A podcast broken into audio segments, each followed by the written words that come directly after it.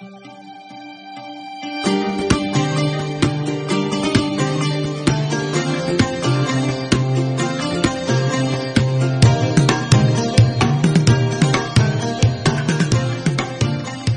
عشرين سنة طبيب شاب قرر يسافر من مصر لإنجلترا علشان يطور نفسه ويبني مستقبله. الطبيب الشاب ده اللي هو العبد لله فوجئ إنه لازم يسجل نفسه وأسرته مع طبيب الأسرة أو الممارس العام في الحي اللي هو ساكن فيه.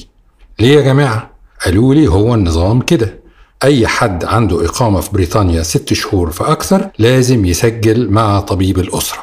عرفت بعد كده إنه في بريطانيا كل حي فيه مركز صحي وكل المقيمين في الحي مسجلين فيه ما ينفعش نروح لأي أخصائي إلا بتحويل من طبيب الأسرة. الرعاية الصحية في بريطانيا مجانية. محدش بيروح لعيادات أو مستشفيات خاصة إلا يمكن الفنانين الكبار ولعيبة الكورة المشهورين.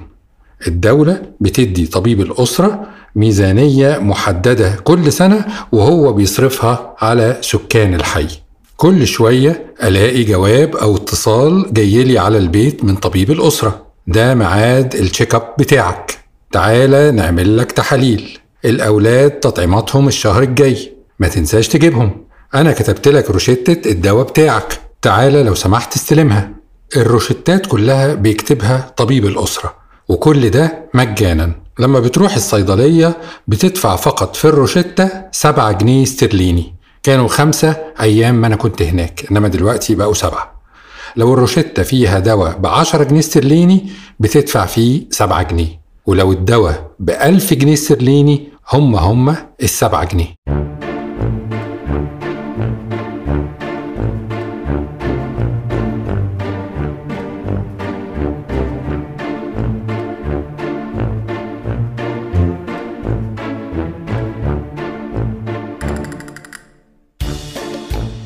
لما رحت اتدرب في المستشفى في انجلترا نيابة طب أطفال لقيت نص زمايلي في النيابة أطباء أسرة.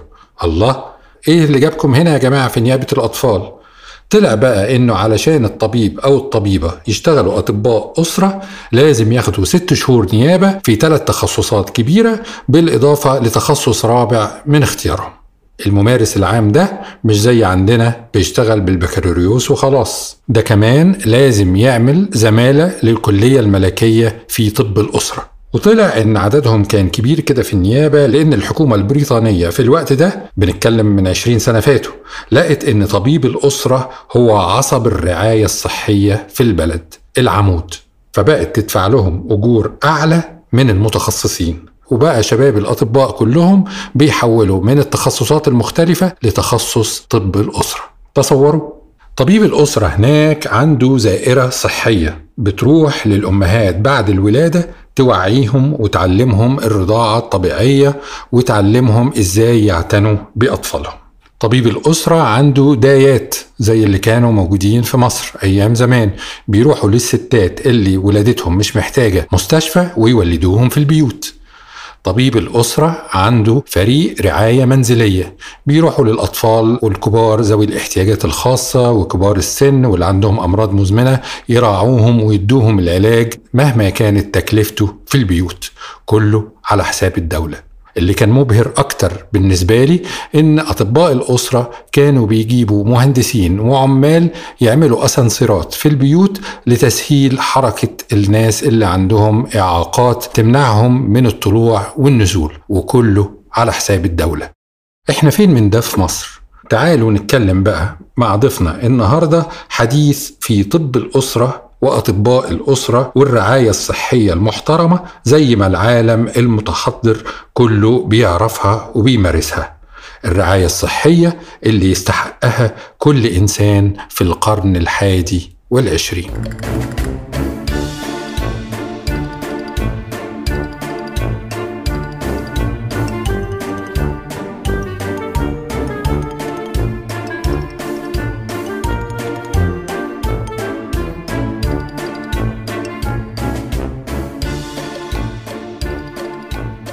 ضيفنا النهارده الدكتور أيمن طلعت وهبة. عاش واشتغل في ثلاث منظومات رعاية صحية في مصر وأستراليا والإمارات. الدكتور أيمن استشاري في طب الأسرة حصل على أعلى الدرجات العلمية وأقوى تدريب لطبيب الأسرة في أستراليا. وبعدين رجع وساهم في تطوير تخصص طب الأسرة في جامعة اسكندرية وحاليا بيمارس الطب في المستشفيات ومركزه الخاص في اسكندرية. منور ومشرف البودكاست يا دكتور أيمن.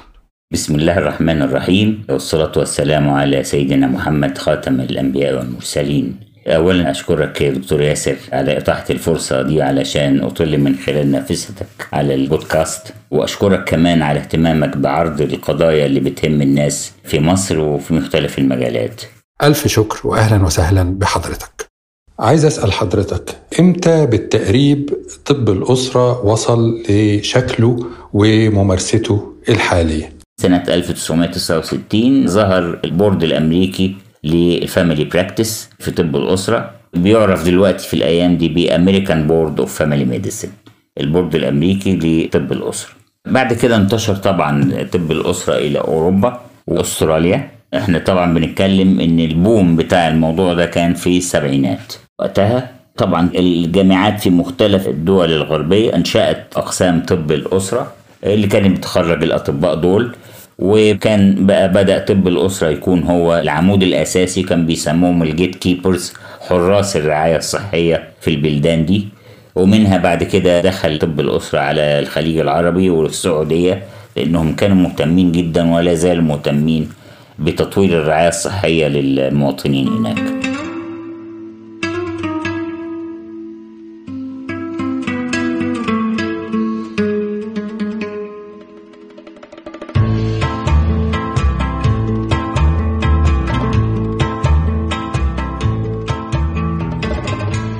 أنا قلت من شوية إن أطباء الأسرة في أمريكا وأستراليا والدول الأوروبية ودول الخليج بيحصلوا على تدريب متطور جدا وشهادات عالية. فأنا عايز حضرتك تلقي الضوء على النقطة دي لأن الناس فاكرين إن طبيب الأسرة ده أو الممارس العام بتصنيفات زمان طبيب أقل تأهيلا وخبرة وعلما من الطبيب اللي عنده تخصص معين. فأرجو حضرتك توضح لنا النقطة دي. لا طبعا هو ممكن فعلا يكون ده الانطباع عند الناس. يعني ممكن تكون معرفتهم بطب الأسرة مش على قدر الحقيقة يعني. ممكن يكون ده فعلا الوضع في مصر. بسبب إن البرامج التأهيلية لطبيب الأسرة في مصر هنا مين اللي حطها؟ يعني هو كان بدل ما نجيب أساتذة كبار من بره متخصصين في طب الأسرة سواء من بريطانيا أو من أستراليا أو من أي دولة غربية مطبقة البرنامج ومطبقة المشروع ده. ويكون طبعا أستاذ جامعة متخصص يساعد في وضع البرامج الخاصة بتخريج طبيب الأسرة من الجامعات المصرية. كان الوضع اختلف إنما للأسف وحتى دكتور ياسر مش بس الناس العامة دي فكرتهم. الظاهر إن دي برضه هي فكرة رؤساء بعض الجامعات يعني اللي حطوا رئيس قسم طب الأسرة هو نفسه هو رئيس طب المجتمع. ومفكرين طب الأسرة هو طب المجتمع وده طبعا كلام غلط وكلام غير علمي وغير دقيق. أي تلزيق وعشوائية وخلاص. دكتور طب المجتمع ده بيبقى أكاديمي ما بيمارسش المهنة أصلا. ونتج عن ذلك إن البرامج اللي اتحطت برامج بعيدة كل البعد عن إنها تخرج فعلا طبيب أسرة عارف طب الأسرة ده إيه؟ احكي لنا تدريب حضرتك شخصيا كان إزاي كاستشاري طبيب أسرة في أستراليا كان على أي مستوى؟ إحنا في أستراليا طبعا أنا دخلت اولا برنامج الدبلومة وهو نظام هناك عندهم credit hours ال credit hours دي عبارة عن modules بس في modules obligatory يعني لازم الطبيب بياخدها ويدرسها وفي modules أنت بتختارها كطبيب أسرة علشان عايز تحسن من معلوماتك في أي فرع من فروع الطب اللي المفروض إنك تكون عارفها كويس. بعد كده لما دخلت في الماستر اللي هو مبادئ البحث العلمي قعدنا ست شهور بس ندرس في مبادئ البحث العلمي إزاي نعمل بحث علمي في مجال طب الأسرة. وإيه هو البحث العلمي؟ وإيه هي بروتوكولات البحث العلمي؟ موضوع يعني. عندهم حاجة بس أنا عايز أقولها يا دكتور ياسر بره. مفيش حاجة اسمها دكتور أكاديمي في الجامعة ويطلع يشتغل في مستشفى خاص أو يشتغل في عيادة. ممنوع. هو دكتور أكاديمي هيشتغل في الجامعة في مستشفى الجامعة. بس كل تركيزه في الدراسة الأكاديمية التدريس والبراكتس بتاعه في مستشفيات الجامعة بس. مش مسموح له لا يفتح عيادة ولا مسموح له يشتغل في مستشفيات خاصة. هما ما عندهمش أصلا مستشفيات خاصة. ده موضوع أنا حاجة أكلم حضرتك عنه وأكلم السادة المستمعين عنه. مفيش حاجة اسمها مستشفيات خاصة في أستراليا. مفيش حاجة اسمها طب يبقى بيزنس ويتعامل الناس على إنهم مصدر عشان آخد منهم فلوس. مفيش الكلام ده خالص. وهم أصلا الناس مش محتاجة. يعني اللي هيفتح مستشفى خاص هيخسر. لأن مستوى الخدمة في المستشفيات الجامعية وفي المستشفيات العامة بتاعة الحكومة وعيادات الحكومة المنتشرة في كل حي مش محتاج. هيحتاج في إيه؟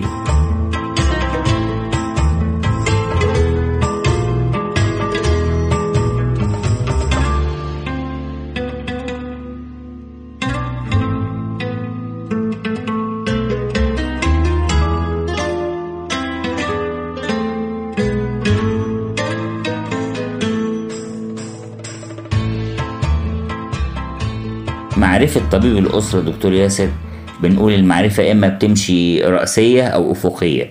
المتخصص مثلا في العظام أو الأطفال أو القلب أو أي تخصص من تخصصات الطب دي هو بقى بيركز طول حياته على التخصص بتاعه ده. فمثلا دكتور الأطفال مش هيعرف يعالج مثلا حالة أنف وأذن وحنجرة مثلا أو حالة عيون. مش هيعرف ملوش علاقة هو متخصص بقى التخصص ده. فمعرفته بتكون رأسية في تخصصه. طبيب الأسرة المفروض معرفته تكون أفقية. يعني بياخد كل التخصصات دي بالعرض. الفرق إنه مثلا أنا كطبيب family physician طبيب أسرة معرفتي مثلا في الأطفال توصل مثلا 80% لكن معرفة استشاري الأطفال مثلا بتكون 95% 98% إنما أنا لازم طبيب الأسرة لازم يكون عارف في كل التخصصات بنسبة ما تقلش مثلا عن 75% عارف أطفال وعارف نسا وعارف عظام وعارف أنف وأذن وعارف عيون وعارف وعارف كمان بندرس حاجة اسمها ال stress management معالجة القلق والتوتر pain management معالجة الألم. مش بس كده على فكرة طبيب الأسرة كمان المفروض إنه الخدمة اللي بيقدمها holistic holistic بمعنى إنه بيبص العيان كله على بعضه وده اللي بيميز طبيب الأسرة عن أي دكتور تاني في أي تخصص تاني. بيكون حاطط في دماغه مش بس الحالة الطبية العامة للمريض يعني. مثلا هدي حضرتك مثال لو واحد راح لدكتور عظام وهو عنده مثلا السكر ولا عنده قرحة في المعدة ولا عنده أي مرض تاني. طبيب العظام بيركز في الوصفة الطبية بتاعته للعلاج على معالجة حالة العظام. إنما لو العيان ده مثلا عنده حاجة تانية مثلا مرض في المعدة زي ما قلت يمنع إن هو ياخد دواء معين كتبه له هو ملوش دعوة بالموضوع ده. طبيب الأسرة بقى عارف. لا يعني طبيب الأسرة لو حول العيان ده لطبيب العظام العيان لازم يرجع تاني من طبيب العظام لطبيب الأسرة عشان يكتب في الملف بتاعه والله ده راح وخد أدوية كذا وكذا وكذا في الملف بتاعه. في الحالة دي هيشوف إنه في حاجة غلط لأن طبيب الأسرة عارف الحالة الطبية العامة للمريض. مش بس كده ده هو مطالب أيضا من الهوليستيك ابروش ده إنه يعرف الاليمنتس أو العناصر الأخرى اللي بتتدخل في المرض. يعني مثلا يكون حاطط في حسابه الحالة الاجتماعية للمريض الحالة النفسية للمريض الحالة حتى الروحانية للمريض اللي ممكن تتدخل في مشاكل القلق والتوتر و و و. تصديقا لكلام حضرتك أنا لما كنت بشتغل في إنجلترا كان كل المرضى عندي في المستشفى لازم يتحولوا بجواب من طبيب الأسرة وكان عندي مهمة بستسخفها بعد نهاية العيادة إني أقعد املي جوابات بالحالات اللي شفتها لطبيب الأسرة. جواب لكل مريض باللي حصل معاه في العيادة بمليه في جهاز تسجيل والسكرتيرة تكتب اللي بمليه وتبعته في شكل رسالة لطبيب الأسرة. التشخيص والفحوصات حتى لو في أدوية مش أنا اللي بكتبها بحطها في الجواب والروشتة بتطلع من عند طبيب الأسرة. وبكتب توصيات لطبيب الأسرة وهو اللي يعمل كل حاجة. وكنت يعني أول ما ابتديت بقول لنفسي طب ما أنا أكتب أنا التشخيص والعلاج والأدوية وإيه لازمتها الجوابات دي؟ لكن مع الوقت اكتشفت أهميتها اللي حضرتك شرحتها دلوقتي. طبيب الأسرة هو اللي عارف كل الأحوال الصحية والشخصية والاجتماعية للمريض والمشاكل المعقدة والمتعددة عنده. هو بيبقى فعلا واحد من الأسرة وهو كمان اللي الدولة مدياه ميزانية لكل مريض فبيحدد أولوياته.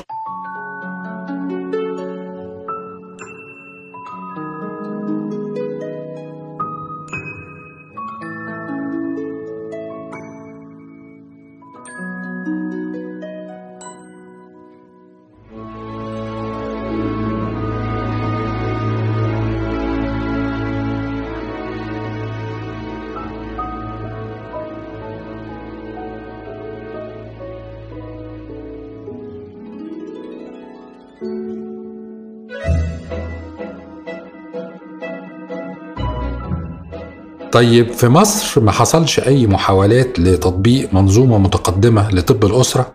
ووصلنا لحد فين دلوقتي في مساعي تطوير منظومة طب الأسرة؟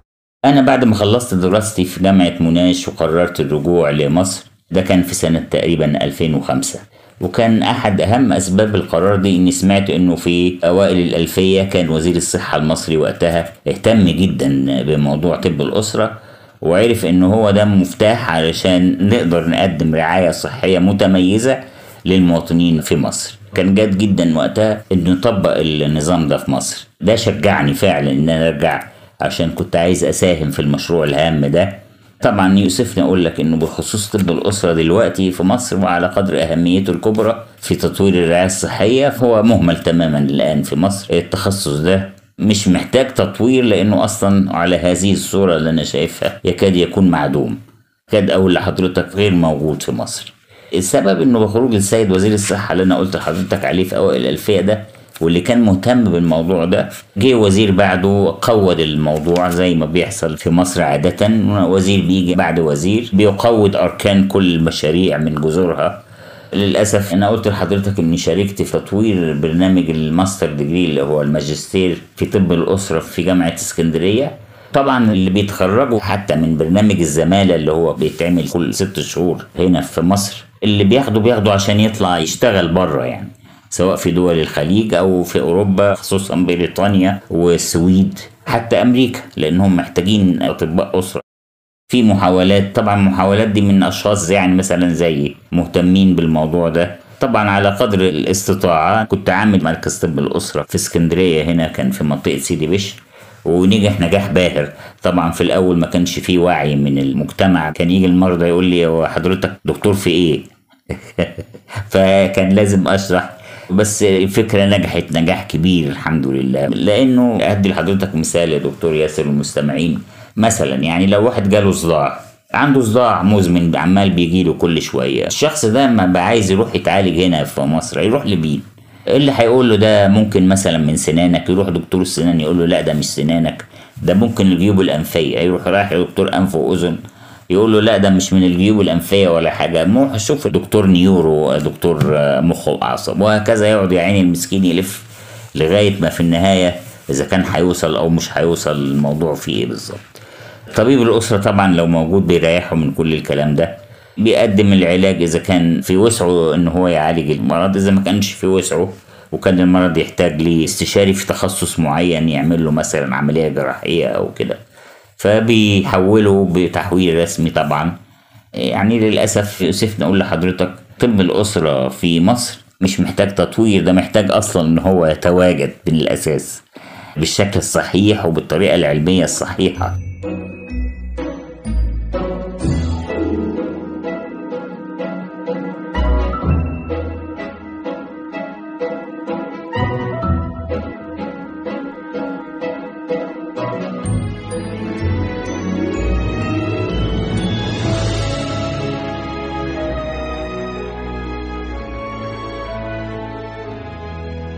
في علاقة خاصة كده بتبقى بين طبيب الأسرة ومرضاه أشبه بالعائلة.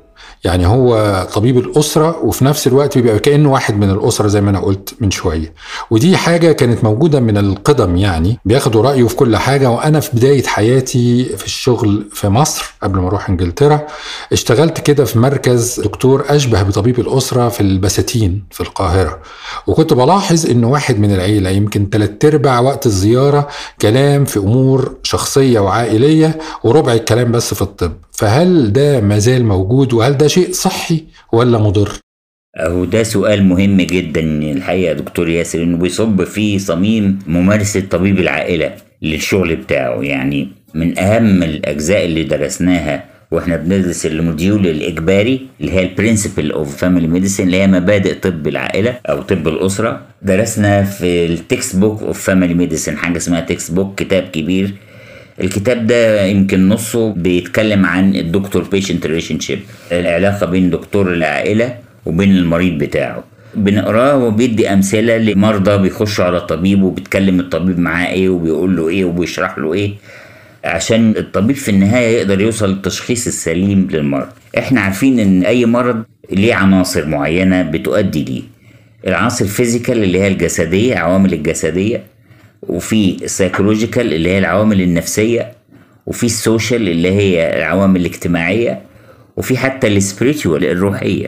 عشان الدكتور يكون ملم بكل العوامل دي فعلا لازم يكون ليه علاقة وثيقة جدا بينه وبين مرضاه عشان يقدر يوصل للتشخيص السليم. مش كل الأمراض سببها على فكرة physical اللي هي أسباب جسدية يعني. لا ده في أمراض كتير جدا أسبابها نفسية اللي هي بنسميها ال psychosomatic يعني حاجات نفسية في المريض بتؤدي إلى ظهور أعراض جسدية على شكل مرض. في عوامل اجتماعية مثلا علاقة الزوج بزوجته في البيت علاقة الأب والأم بالعيال وبيربوهم إزاي وبيتعاملوا معاهم إزاي. ممكن العلاقات دي يكون فيها خلل والخلل ده يسبب ظهور أمراض تجيلنا في شكل مرض عضوي وإحنا مش عارفين إيه سببه. فإذا أنت ما عالجتش السبب مش هتعالج المرض.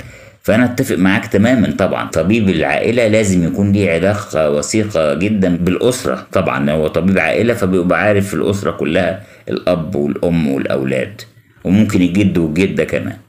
بندرس حاجة اسمها stress management اللي هو إزاي لو المرض ده ناتج عن كثرة القلق والضغوط النفسية نتعامل إزاي مع المريض ونعلمه إزاي يتعامل مع العوامل النفسية بتاعته دي. طبعا السوشيال معروفة العوامل الاجتماعية اللي ممكن تأثر يعني مثلا مريض من طبقة تحت متوسطة مثلا وعليه ضغط كبير قوي نتيجة الظروف المعيشية بتاعته. الحاجات دي كلها لازم طبيب الأسرة يكون ملم بيها ودي من أحد الأسباب الرئيسية اللي بتميز طبيب العائلة عن بقية الدكاترة في أي تخصص آخر. وده كمان بيخف الضغط على المستشفيات بدل ما الاستاف بتوع المستشفيات بيشوفوا حالات مش مستدعية مستشفى أو يبتدوا ياخدوا تاريخ مرضي كامل ويفحصوا ويعملوا ويدوروا في الملفات ويبتدوا يدوا علاجات المريض بيبقى جاي لهم متشخص جاهز وكمان واخد علاجات أولية. المنظومة بتاعت طب الأسرة في الدول الأكثر تقدما في الطب لا تخلو من عيوب. أوكي إحنا شرحنا بما يكفي المزايا بتاعتها لكن برضو فيها عيوب. يعني ساعات بيبقى في خطأ في التشخيص تأخير في التشخيص تأخير في تحويل المرضى للمستشفيات. المريض بيبقى في waiting list طويلة عشان الرعاية الصحية مجانية والدولة بتدفعها بالكامل فبيبقى في ساعات ضغط كبير على ال system. فإيه رأي حضرتك في عيوب المنظومة دي؟ وهل بقى بموازنة المزايا والعيوب هل حضرتك ما زلت تؤيد المنظومة دي في صفها وبتساندها ولا بتعتقد إن في نظام تاني ممكن يبقى أفضل؟ تأخير التحويل المتخصصين اللي هي المشكلة الكبيرة بره دي طبعا حضرتك شفتها في إنجلترا أنا كمان شفتها في بولندا. الميعاد اللي بياخده المريض عشان يشوف الأخصائي أحيانا بيصل لشهر. الميعاد اللي بياخده مثلا عشان عايز الدكتور يعمل له CT scan أو يعمل له تحليل على أجهزة معينة ممكن ياخد له 3 شهور أو 4 شهور. ده خلل بيبقى في المنظومة مش خلل في نظام طب العائلة لا ده خلل في المنظومه الصحيه في البلد نفسه نتيجة نقص الكوادر أو نقص في المعدات. نقص الكوادر اللي هو الدكاترة المتخصصين في الفرع المعين الدكتور بيحول له ما بيكونش عددهم كبير لأن التحويلات بتوصل لهم من كذا مركز فبيبقى في لود كبير على الدكتور. أو إنه نقص في المعدات. مثلا المنطقة السيتي سكان مش موجود على مسافة 300 كيلو متر مثلا يعني في مستشفى حكومي أو غيره. ده بيكون خلل طبعا. وعشان كده على فكرة طب الأسرة صعب تطبيقه في مصر.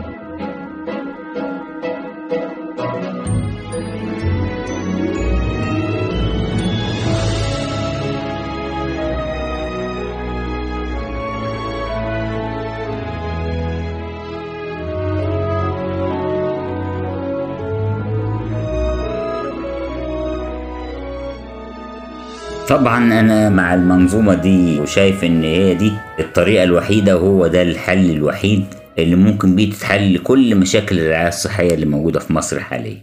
شرط إنها تطبق بالأسلوب اللي حضرتك ذكرته وبالأسلوب العلمي السليم يعني كل حي يكون فيه وحدة لطب الأسرة يكون ماسكها طبيب أسرة مؤهل تأهيل عالي جدا وطبعا تتوفر له الإمكانيات في نفس الوقت. عشان طب الأسرة بيعتمد أساسا على الداتابيز المعلومات اللي الدكتور بيلمها عن كل أسرة سواء كانت بملفات أو بنظام إلكتروني في الكمبيوتر. تتوفر له المعدات اللي لازمة له وتتوفر له الكوادر البشرية سواء ممرضين أو غيره. وبكده تتحل المشاكل الطبية اللي موجودة في مصر. يعني أي عيان على طول رايح على الوحدة بتاعته اللي في الحي بتاعه. يكون ليه ملف الريسبشن بيطلع له الملف بيخش على الدكتور بيعمل التشخيص بتاعه سواء بيعالجه على طول إذا كان هو قادر على علاجه ومعلومات تسمح بكده أو إذا كان محتاج رعاية متخصصة كجراحة أو غيره بيتم تحويله من خلال طبيب العائلة بيحوله برسالة رسمية ذاكر فيها التاريخ الطبي للمريض لو في أي معلومات إضافية عايز يذكرها لو في أي أمراض أخرى المريض بيحملها لازم يذكرها وبيحول المريض على الاخصائي أو الاستشاري في مستشفى عشان يكمل علاجه. بيكمل المريض علاجه وبيرجع بتقرير طبي من المستشفى من الطبيب اللي عالجه للوحدة بتاعته عشان يحط التقرير بتاعه في الملف ويبقى جزء من التاريخ الطبي اللي موجود. بس طبعا سبوبة القطاع الخاص مش هيعجبها النظام ده. المخصصات اللي الدولة بتخصصها للرعاية الصحية قليلة. تكاد تكفي بس. حاليا أنا بقول لحضرتك تكاد تكفي مرتبات العاملين في وزارة الصحة وفي المراكز الصحية. فما بالك بقى بأجهزة وهتوفر معدات وهتوفر كوادر. طبعا بالميزانية المخصصة حاليا في مصر لوزارة الصحة وللرعاية الصحية طبعا لا يمكن إن إحنا نعمل نظام ناجح لطب الأسرة في مصر. وعشان كده هندننا نلف في نفس السايكل وعشان كده كترت جدا المستشفيات الخاصة في مصر وكتر جدا استغلال المريض في مصر وكتر جدا انه المريض لو ما معهوش فلوس يعني منتهي. حاليا أعرف مستشفيات عامة في مصر ما فيهاش كوادر ما فيهاش دكاترة يعني. الدكاترة تفشط إذا حتى الكوادر موجودة مفيش رواتب كويسة عشان الكوادر دي تستمر بتشوف شغلها. مفيش أجهزة مفيش معدات. فللأسف يعني إحنا وضعنا لا يسمح إنه يتم فعلا تطوير الرعاية الصحية في مصر ويتم بنجاح إدخال طب الأسرة في مصر بالشكل العلمي المطلوب اللي هي هيحل لنا مشاكل الرعاية الصحية في مصر. ده صحيح للأسف وبدون إنفاق على الرعاية الصحية هيفضل الطبيب يطفش وهيفضل المريض يعاني. علشان ناخد فكرة بس الإنفاق على المواطن الأمريكي 12 ألف دولار سنويا يعني ألف دولار لكل مواطن شهريا. سويسرا 10000 دولار في السنة. النرويج 8000 دولار. بلاش دول دول دول مرفهة اقتصاديا. إسرائيل 4000 دولار يعني 300 وشوية دولار لكل مواطن في الشهر. إنفاق الدولة على صحة كل مواطن. لبنان المتعثرة اقتصاديا 1000 دولار في السنة لكل مواطن. البرازيل 700 دولار. إيران 600 دولار. جنوب أفريقيا 500 دولار. تركيا 400 دولار. المتوسط في العالم انفاق أي دولة على الرعاية الصحية 1200 دولار لكل مواطن سنويا يعني 100 دولار لكل مواطن في الشهر. عارفين المواطن المصري نصيبه من الانفاق على الصحة كام؟ 150 دولار سنويا يعني 12 ونص دولار في الشهر ولا حول ولا قوة إلا بالله.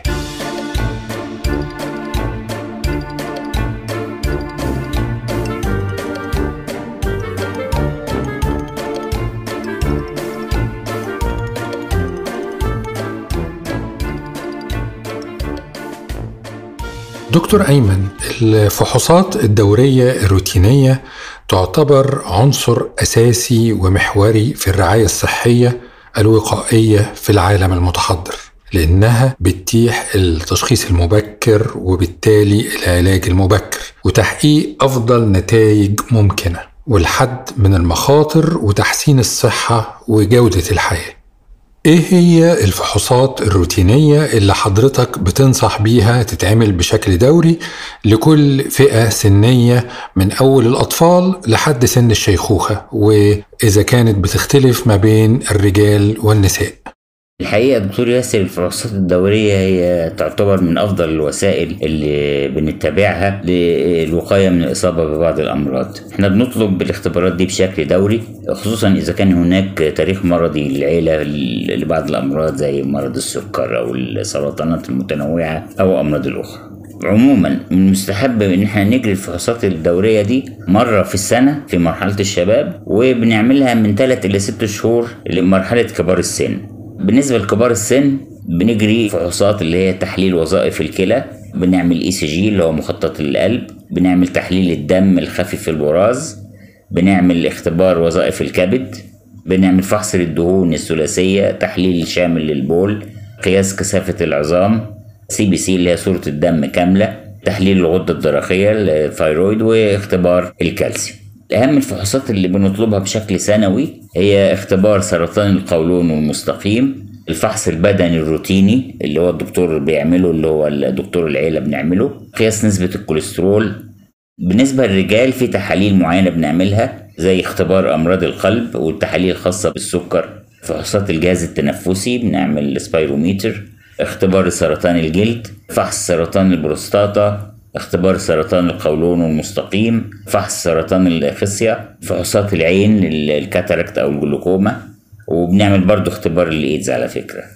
بالنسبة للمرأة التحاليل الدورية للمرأة زي ما قلنا حسب النوع فحص الذاتي باستخدام الأشعة السينية اللي هي الماموجرام كشف عن سرطان العنق الباب سمير بناخد عينة من خلايا العنق وبنحللها كشف عن فيروس الورم الحليم البشري المسبب لسرطان العنق في الرحم طبعا. الثايرويد اللي هو اختبار الغدة الدرقية. نكشف عن الأمراض المزمنة نشوف ضغط الدم نشوف السكر نشوف نسبة الكوليسترول. بنقيس فيتامين دي في الدم بنشوف نسبته إيه. ممكن يتسبب في بعض آلام العظام عند المرأة في بعد سن اليأس.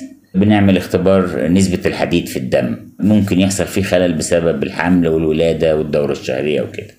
بالنسبة للأطفال الفحوصات بتاعتهم بنعملها سرعة الترسيب اللي هو ال ESR بنشوف مستوى الكرياتينين عشان نشوف كفاءة الكلى. ال CBC صورة الدم كاملة بنشوف السكر العشوائي بنشوف معامل الالتهاب اللي هو C-reactive protein تحليل كامل للبراز. بنعمل فحص برضو على فكرة الحمى الروماتيزمية اللي هو ال ASOT بنعمل مخزون الحديد بنشوفه بنعمل تحليل فيتامين D 25 بنعمل إنزيمات الكبد بنعمل تحليل الصفرة في الدم بالروبن. بنشوف فحص للبول كامل بنعمل تحاليل برضو الغدة الدرقية. بالنسبة للأطفال الرضع وحديث الولادة بنشوف أعراض الالتهاب الرئوي عند حديث الولادة المولود على طول بنعمل له اختبار لعينة الدم فحص السمع قياس التأكسج اللي هو الأكسجين والفحص البدني اللي هو ال physical examination. تمام جدا. تسلم حضرتك على الإجابة الشاملة الوافية.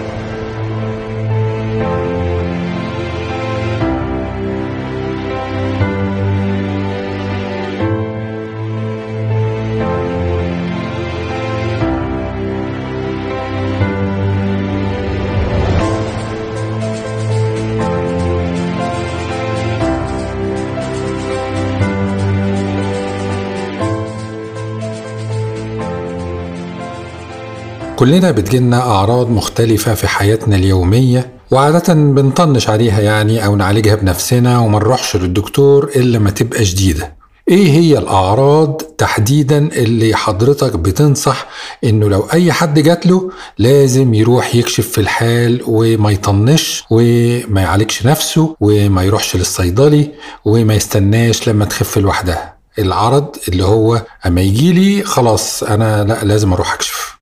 الحقيقة الأعراض اللي لو حصلت بنصح دايما العيانين لازم يجوا يشوفوا يكشفوا على نفسهم ويشوفوا في إيه وما يسكتوش عليها يعني. أعراض متنوعة طبعا هذكر منها أهمها إذا حصل ألم في الصدر أو صداع شديد بيجي دايما ويروح.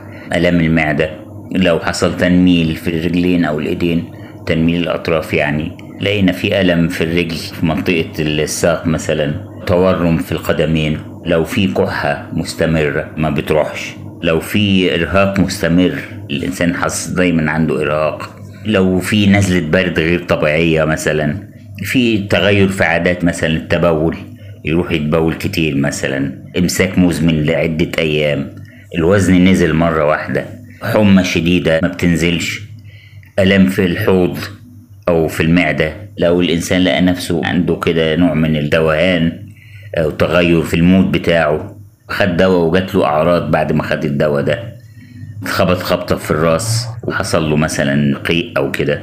بالنسبة للعين تغير في الرؤية بيشوف فلاشات مثلا قدامه أو النظر بتاعه حصل فيه حاجة. بيحس بصداع شديد فوق العينين مثلا. دي أهم الحاجات اللي بتذكرها ودايما بفكر بيها العيانين بتوعي إذا حصل ليهم حاجة زي كده وبنعمل حتى منشورات عندي للموضوع ده. زي ما ذكرت دكتور ياسر في طبعا عندنا في مصر عاده هي إن الإنسان عندنا بيجيله الحاجة ويقعد هو يصبر ويستنى عليها لغاية ما تتفاقم عنده يعني. وده طبعا أعتقد إن هو نتيجة الوضع الاقتصادي يعني الصعب. يعني إحنا عندنا 60% من التعداد عندنا تحت خط الفقر. في برضه بدأت تعاني الطبقة تحت المتوسطة والطبقة المتوسطة حتى بدأت تعاني.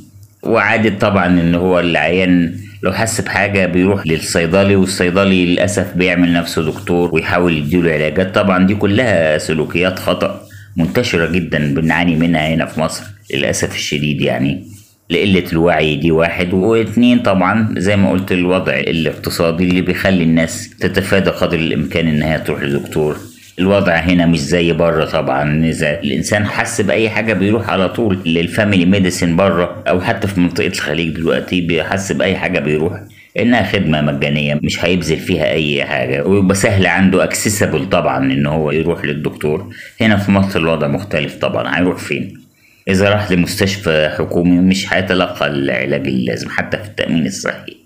الوضع مش قد كده وفي معاناة شديدة طبعا. يقعد يستنى دوره وقت طويل وفي الآخر بيخش وبيطلع بياخد دواء مش قد كده. وده يرجعنا تاني لأصل كارثة تدهور الرعاية الصحية. وليه الدكتور بيطفش؟ وليه المريض بيعاني؟ ومن تاني لا حول ولا قوة إلا بالله العلي العظيم. نشوف بقى العينين الغزلاني.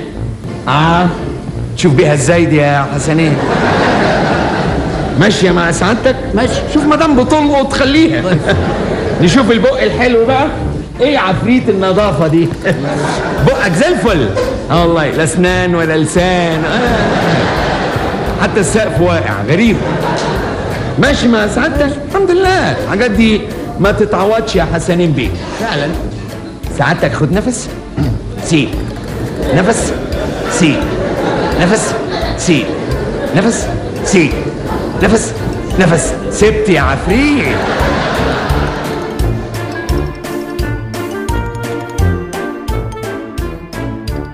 طيب المريضة أو المريض قرروا خلاص إن عندهم مشكلة محتاجة إن طبيب يتعامل معاها. المفروض يجوا لحضرتك كطبيب في عيادة طب الأسرة أو مركز طب الأسرة ولا يطلعوا على طوارئ المستشفى؟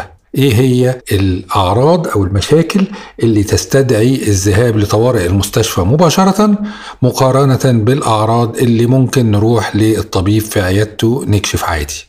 ده سؤال مهم أوي يا دكتور ياسر.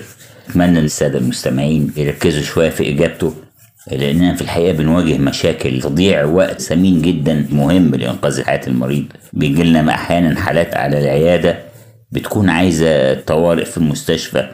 وطبعا تضييع الوقت ده لغاية ما يوصل عندي وبعدين أنا أحوله للمستشفى أو هم ياخدوه للمستشفى. ده بيبقى وقت ضايع وهام جدا لحياة المريض. أنا حتى واجهت المشكلة دي وأنا في شغلي في دبي. كانوا يجيبوا لي مثلا حالة تكون محتاجة لطوارئ المستشفى إنها تعالج في قسم الطوارئ. طبعا بيكون نتيجة قلة الوعي طبعا لأهل المريض اللي بيجيبوه. حالات المهم إنه لو اتعرض ليها مريض أعراض زي صعوبة أو ضيق التنفس مثلا ألم في الصدر بيكون معاه أعراض تانية زي مثلا معاه ألم في الرقبة أو في الفك أو الدراع يكون معاه تعرق بيرجع فيه تقيؤ ومعاه ضيق في النفس مصحوب بألم الصدر ده ده على طول لازم يطلع على المستشفى. مثلا تغيرات في الرؤية مثلا الرؤية فجأة أصبحت ضبابية أو ضعيفة أو حتى فقد الرؤية تماما بشكل مفاجئ. حصل مثلا صعوبة في النطق أو التحدث بطريقة مضطربة غير طبيعية بيكون انديكيشن لأنه في سكتة مثلا في الدماغ. الإغماء والدوار المفاجئ الدوخة المفاجئة مثلا بيكون سببها تعرض للشمس فبيحصل جفاف نزول في ضغط الدم نزول في السكر فجأة في الدم أو إصابة بأمراض القلب. كل ده ممكن يكون العرض اللي جاي فيه إن هو بيحصل إغماء أو دوخة مفاجئة الارتباك أو حدوث تغيرات في الحالة الذهنية مثلا للمريض. أي ألم مفاجئ شديد في أي منطقة في الجسم.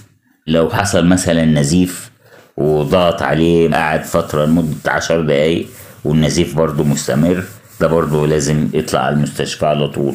حالات التقيؤ والإسهال الشديد المستمر خروج دم مع السعال أو القيء. دي عشرة من الأعراض المهمة جدا إنه لو حصلت أهل العيان ياخدوه ويطلعوا بيه على طول على المستشفى. طبعا يؤسفني أقول لك يعني لما اكون مثلا يجي لي عيان عندنا في العيادة أهله يجيبوه وعايز أحوله على طول على الطوارئ مش هنتصل بالإسعاف عشان يجي. أنت عارف الإسعاف في مصر ممكن ياخد له ساعة وساعة ونص على بال ما يتفضلوا ويجوا يشوفوا العيان عشان ياخدوه. أنا بصر للسادة المستمعين يركزوا جدا في الموضوع ده. يعني مثلا أنا ما نقعدش أستنى لغاية العيان ما تتدهور حالته وبعدين أدور أشوف هاخده فين. يعني حصلت معايا كتير يا دكتور ياسر في زيارات منزلية أهل العيان يتصلوا بيا كان الطبيب بتاعهم. وأروح مثلا ألاقي العيان مات اوريدي خصوصا اللي هم مرضى السكر يعني للأسف الشديد. حصلت معايا مرتين إن هو المريض مثلا بياخد جرعة الإنسولين بتاعته وما يأكلهوش أو ما ياكلش يكون مثلا راجل كبير ويديله جرعة الإنسولين وما يكونش واكل. يحصل هبوط مفاجئ في نسبة السكر في الدم. أروح ألاقي المريض مات. فأنا بصر على النقطة دي وده سؤال مهم جدا حضرتك سألته لي أتمنى السادة المستمعين إنهم يكونوا ركزوا في الإجابة كويس وياخدوا بالهم من الحاجات دي. على ذكر الإسعاف برضو لما كنت في بريطانيا كانت الحكومة عاملة target إن عربية الإسعاف لازم توصل لأي مريض مهما كان مكانه في خلال سبع دقايق. إن شاء الله يا رب يبقى في غابة ولا جبل ما تفرقش. هم بيعملوا نقط إسعاف ونظام اتصال يضمن إن هم يوصلوا له في الوقت المناسب ويحققوا ال target بتاع السبع دقائق الكلام ده كان من أكتر من عشر سنين. معرفش التارجت وصل كام دقيقة دلوقتي.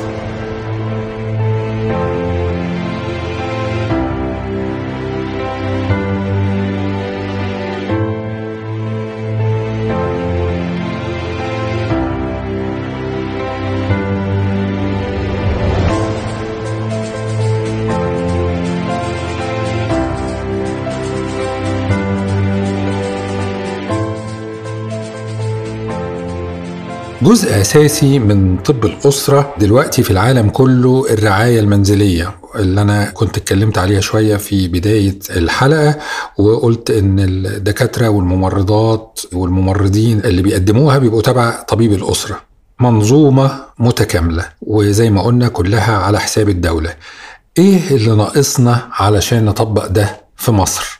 آه إيه اللي ناقصنا عشان نطبق النظام ده في مصر؟ ناقصنا كل حاجة يعني ناقصنا كل حاجة يا دكتور ياسر. إحنا ناقصنا أصلا يكون في طب أسرة في مصر صحيح يعني. يعني أنا كنت قريت مقالة من كام أسبوع كده في مصر اليوم كاتبين طب الأسرة المظلوم في مصر. وبيذكروا فيه الوضع. في حضرتك بتتكلم في حاجات advanced جدا. مش عارف هنوصل لها إمتى في مصر إن إحنا يبقى في ال geriatric care العناية بالناس الكبار في بيوتهم عناية صحية.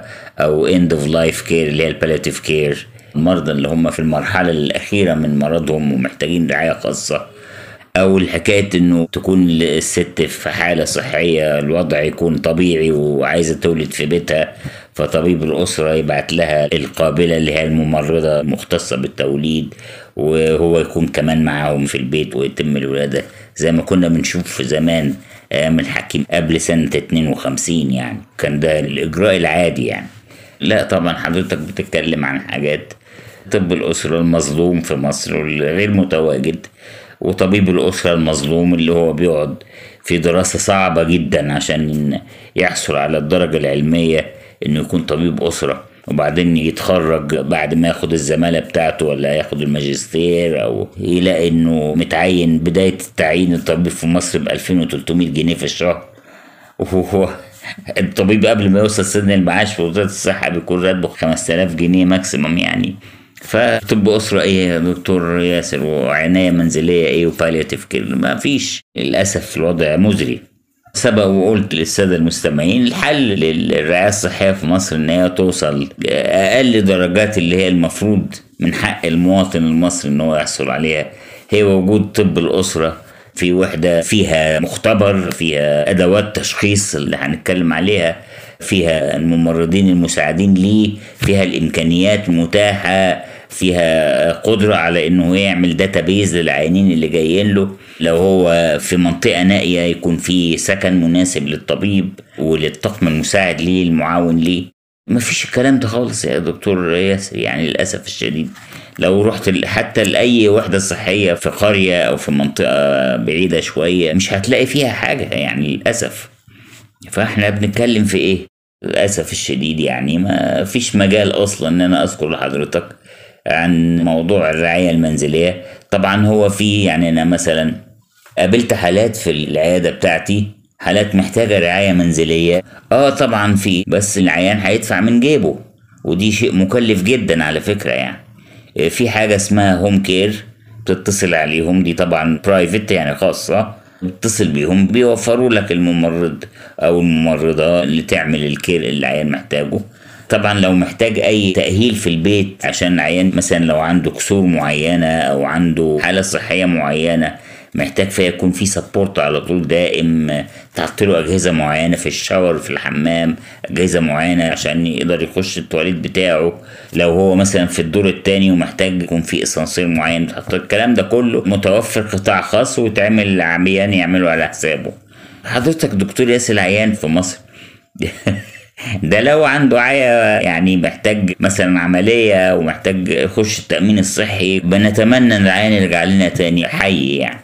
النقطة دي للأسف الشديد يؤسفني أتكلم فيها بالطريقة دي يعني بس هو ده الوضع في مصر يعني. إذا كان private وعلى حسابك الخاص كل حاجة هتتعمل لك. متوفر ال home care متوفر ال home scan متوفر الأشعة ممكن تتعمل عندك في البيت لو احتجتها. بس ادفع بقى يعني. لو أقول لحضرتك مثلا كان في عيان عايز أعمل له أشعة وصعب إنه يتحرك كان عنده كسر في الحوض وعايز أعمل له أشعة عشان أشوف ال follow up هنعمل معاه إيه اتصلنا بال home scan عشان يجوا يعملوا ال X-ray في البيت. الأشعة العادية ب 800 جنيه. تخيل حضرتك بالنسبة للأسرة على قد حالها. شيء مكلف جدا وشيء صعب الحصول عليه لأن الدولة ما بتوفروش. إذا كان المستشفيات المطلوبة التخصصية زي مستشفى الحروق مثلا ده بيتعمل بالشحاتة. يعني المستشفيات بتعمل بالشحاتة في إعلانات رمضان. إذا كان مستشفى لسرطان الأطفال أو السرطان للكبار أو مستشفى القلب متخصصة بجراحات القلب الدقيقة للأطفال أو الكبار. دي كان تبع الدكتور مجدي يعقوب. مستشفى الحروق اللي بيعملوها بتاعت أهل مصر. كل ده بالتبرعات الناس يعني وبالشحاتة من الشعب. الدور المفروض الدولة تقوم بيه عشان الرعاية الصحية للناس مش موجود. وبلانتلي كده بيعملوا شحاتة في التلفزيونات عشان يعملوا مستشفى متخصصة عشان تعالج الناس. يعني مستشفى الحروق دي مستشفى هام جدا. ما تكون بتعمل كله بالشحاتة. يعني أقول إيه أكتر من كده؟ يعني مش عارف آه، للأسف يعني هي دي إجابة السؤال ده بمنتهى الصراحة.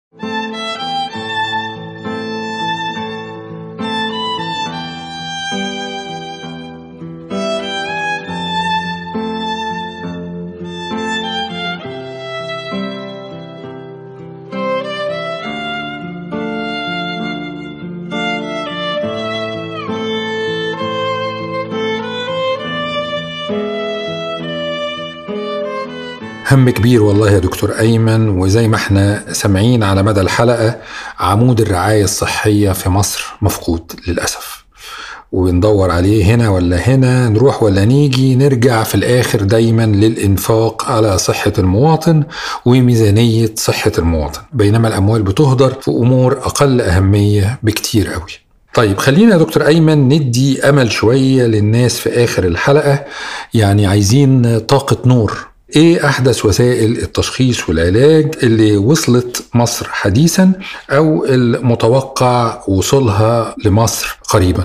كنت أنا عملت حلقة من البودكاست في أول السنة عن الجديد في الطب سنة 2023 واتكلمت عن اتجاه العالم حاليا لوسائل تشخيص سريعة وبسيطة تتوفر للمرضى في الصيدليات أو جنب بيوتهم بدل ما يضطروا يروحوا لمستشفى أو معمل. واتكلمت عن قواعد البيانات أو الداتابيز اللي الدول بتستثمر فيها دلوقتي لترشيد إمكانيات الخدمة الصحية عشان تناسب كل منطقة.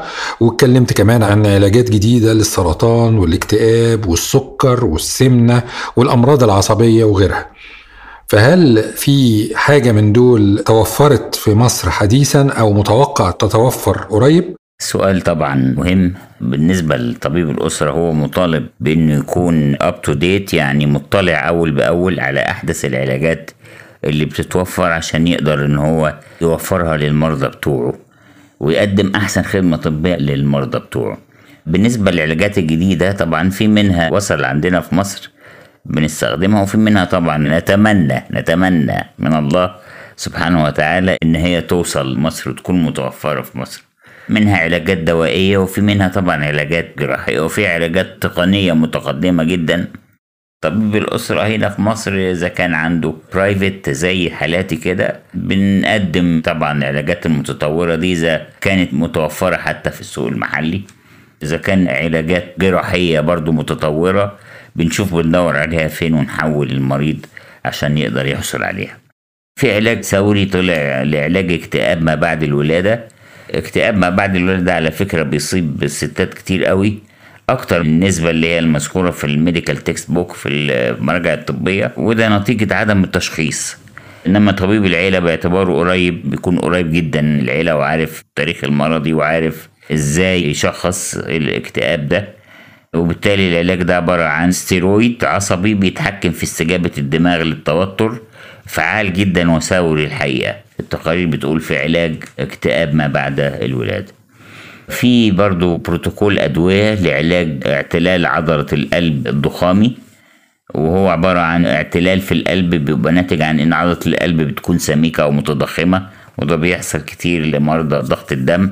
اللي عندهم ضغط دم برضه لفترات طويلة من الزمن. بيحصل تضخم طبعا في عضلة القلب بينتج عنه اعتلال بيخلي صعب على القلب إن هو يضخ الدم يعني.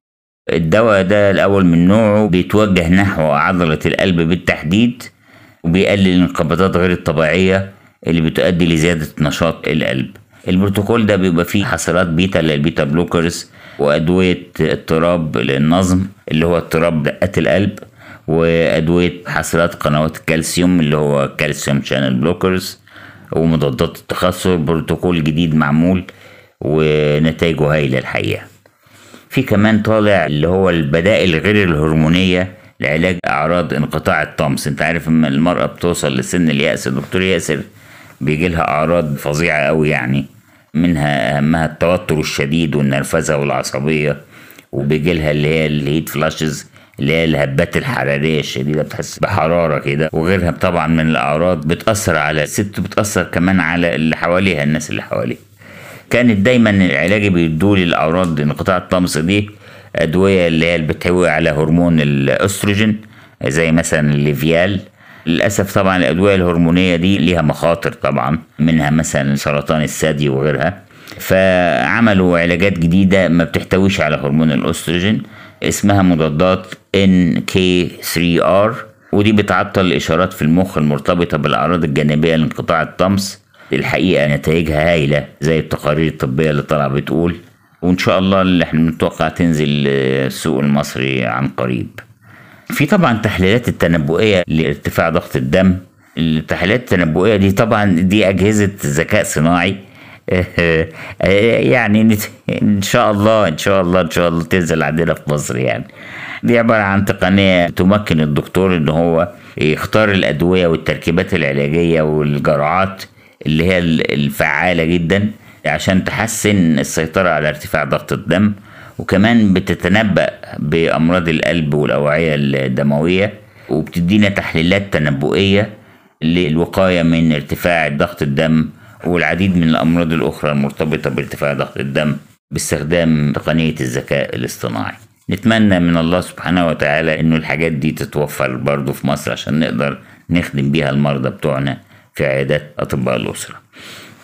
إيه تاني جديد؟ علاج جراحي يعني بيستهدف مرضى الشلل وهي تقنية عبارة عن واجهة دماغية حاسوبية مزروعة بيتم زرعها. وبتساعد المريض على استعادة التحكم في الحركة. دي بتعمل عن طريق تجميع الإشارات الحركية في الدماغ وفك تشفيرها وبيحولها لأوامر حركية تساعد المريض على الحركة. ده أحدث علاج متوفر في الخارج برضو. نتمنى إن شاء الله إن شاء الله برضو إن هو يتوفر في السوق المصري يعني. إن شاء الله يا رب.